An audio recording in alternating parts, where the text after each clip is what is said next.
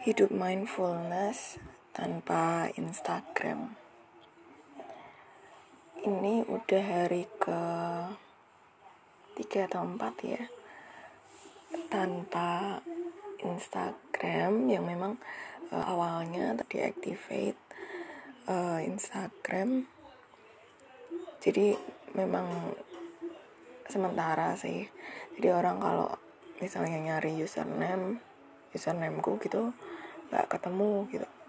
Tapi setelah aku pikir-pikir lagi kayaknya nggak nggak perlu sampai sebegitunya gitu.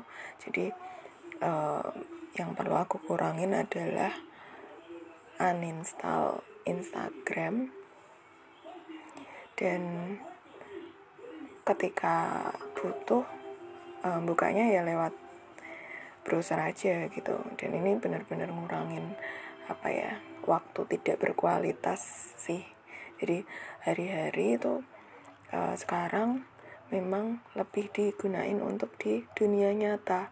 Walaupun memang ya namanya hobi hobi apa konten itu tuh memang masih melekat sih di aku sendiri gitu.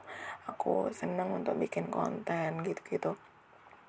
Aku pengen ngebagiin sesuatu yang uh, istilahnya apa ya namanya uh, mungkin ilmu yang baru aja aku uh, dapat gitu untuk aku bagiin gitu. Nah uh, buat teman-teman yang mungkin belum pernah nyoba gitu hidup tanpa Instagram walaupun aku juga nggak nggak se ekstrim itu sih nggak se kayak dulu waktu uh, kuliah. Kuliah aku pun pernah gitu yang yang mungkin di mana teman-teman itu pada pada ngomongin hal yang apa ya istilahnya lagi tren masa itu ya mungkin ngobrol ngomongin tentang orang gitu kan. Eh ini udah nikah lo atau gimana kayak gitu. Nah itu di situ aku benar-benar kudet nggak tahu. Tapi uh, pun hal itu juga nggak terlalu berpengaruh besar untukku gitu loh. Jadi yang namanya ngikut zaman itu tuh bukan suatu hal yang urgent banget gitu untuk kita setiap manusia karena uh, apa ya namanya aku kemarin juga barusan baca artikel sih kalau di negara mana gitu. Itu sekarang juga anak-anak mudanya itu tuh kebanyakan sekarang uh, pindah apa ya namanya ganti-ganti smartphone gitu. Jadi ganti model HP yang dia tadinya uh, pakai Android atau smartphone lainnya gitu ya. Tapi terus uh, seiring perkembangan zaman karena uh, dengan memakai HP itu HP yang smart akhirnya kayak HP apa dia sebagai manusia tuh nggak bisa apa yang mentolerir itu gitu loh. Nggak bisa nggak bisa menggunakan uh, handphone itu secara semestinya gitu. Hidupnya dihabiskan untuk hari-hari uh, itu untuk di depan layar terus gitu kan. Jadinya kan kayak mental apa mental healthnya kesehatan mentalnya itu tuh kayak terganggu gitu loh. Dan mereka akhirnya memutuskan gitu untuk uh, apa kembali lagi ke zaman dulu pakai atau nyari HP yang uh, sekiranya fungsinya memang minim. Fungsinya cuma untuk telepon sama apa namanya uh, eh, SMS atau apa. Dan itu menunjukkan gitu loh memang apa ya kegagalan mungkin kegagalan peradaban yang tadinya peradaban uh, kita anggap sebagai uh, apa namanya suatu kemajuan gitu ya dengan teknologi yang serba maju tapi ternyata uh, manusianya pun uh, di sini malah mentalnya itu uh, menurun gitu kan di situ. Makanya di sini perlunya kita untuk bijak kayak gitu. Karena ada juga ya video eh kok video sih? Film. Film sosial dilema itu uh, aku belum nonton secara full sih. Cuman aku aku ngikutin ininya aja pembahasannya waktu itu di bedah ya memang uh, kebanyakan gitu ya dari kita yang memang hidupnya di depan layar, hidupnya di depan uh, sosial media itu tidak bisa dijauhkan dengan yang namanya uh, apa ya mencari eksistensi diri di sana. Jadi ya aku rasain sendiri gitu ya ketika kita membuat apa namanya konten status itu uh, kalau nggak dengan dasar yang betul gitu ya untuk misal untuk berdakwah dan itu benar-benar uh, apa harus dipupuk terus ya niat itu nggak mengharapkan apa namanya kayak uh, pujian orang lain atau apresiasi orang lain gitu.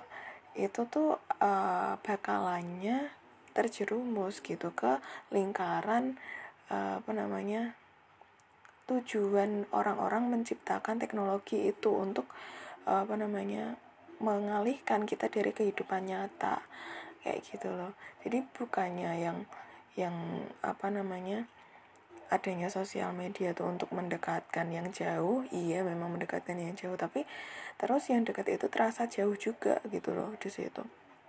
Makanya di sini ya tadi ya balik lagi kita harus apa namanya memberikan jeda gitu. Dan ini yang lagi aku terapin di sini. Karena kerasa banget ini baru hari ketiga atau empat uh, banyak gitu hal yang ternyata di dunia nyata tuh harus aku lakuin dan enggak aku lakuin gitu loh di situ. Dan rasanya tuh kayak lebih banyak waktu uh, apa ya mungkin teralokasi untuk di dunia nyata sekarang gitu loh. Aku lebih punya waktu untuk apa namanya introspeksi diri. Oh ternyata masih banyak yang kurang loh dari diriku sendiri gitu. Dan itu aku catat. Dan itu apa ya rasanya mindfulness kedamaian ketenangan itu tuh kayak apa namanya uh, kita itu bisa pro eh bisa pantau progres kita tuh setiap hari. Dan itu tuh rasanya nyenengin banget gitu loh banyak hal-hal atau mimpi-mimpi yang ternyata tuh kayak uh, ketunda. Cuman gara-gara yaitu mentingin apa namanya pengen dapat pengakuan dari sosial apa uh, media gitu di situ. Nah aku nggak tahu ini bakalan sampai kapan gitu aku tanpa uh, Instagram. Karena apa ya ya memang yang namanya Instagram itu aku alihkan ke ini sih ke Tumblr sih ke website yang lain.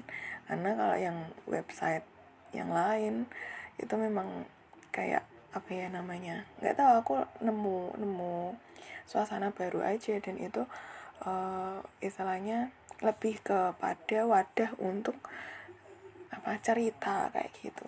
Jadi bukan ke yang pamer yang apa apa apa kayak gitu. Untuk untuk apa namanya pengen dapat pengakuan tapi lebih kepada cerita gitu. Uh, mungkin yang selama ini apa ya mungkin uh, kurang di masa pandemi ini kan pasti kayak intensitas untuk ketemu orang kan berkurang gitu.